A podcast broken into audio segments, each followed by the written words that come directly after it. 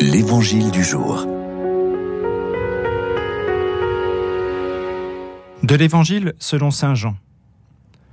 En ce temps-là, près de la croix de Jésus se tenait sa mère et la sœur de sa mère, Marie, femme de Cléophas, et Marie-Madeleine. Jésus, voyant sa mère et près d'elle le disciple qu'il aimait, dit à sa mère, Femme, voici ton fils.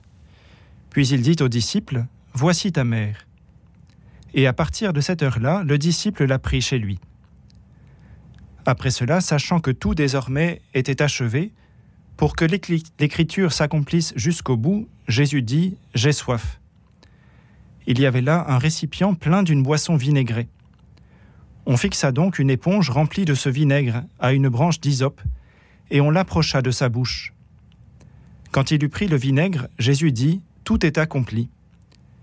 Puis, inclinant la tête, il remit l'esprit.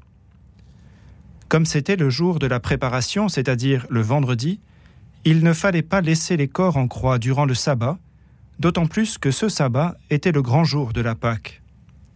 Aussi les Juifs demandèrent à Pilate qu'on enlève les corps après leur avoir brisé les jambes. Les soldats allèrent donc briser les jambes du premier, puis de l'autre homme crucifié avec Jésus.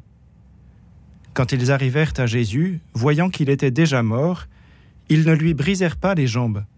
Mais un des soldats, avec sa lance, lui perça le côté. Et aussitôt, il en sortit du sang et de l'eau.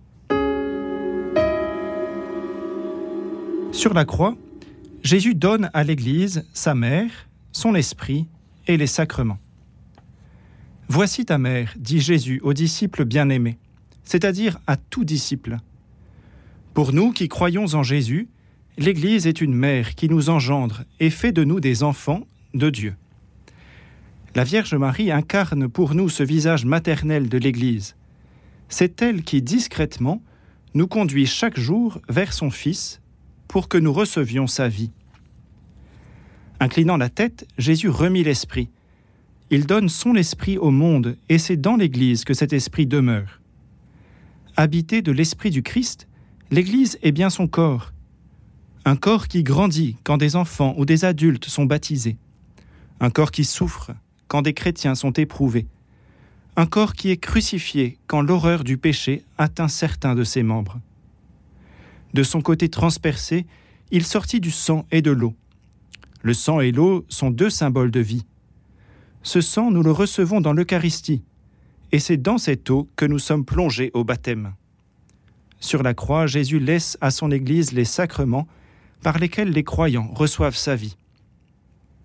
Aujourd'hui, confions l'Église à Marie pour qu'elle l'aide à rester fidèle à sa vocation de mère chargée de transmettre la vie divine à tous ceux qui s'approchent d'elle.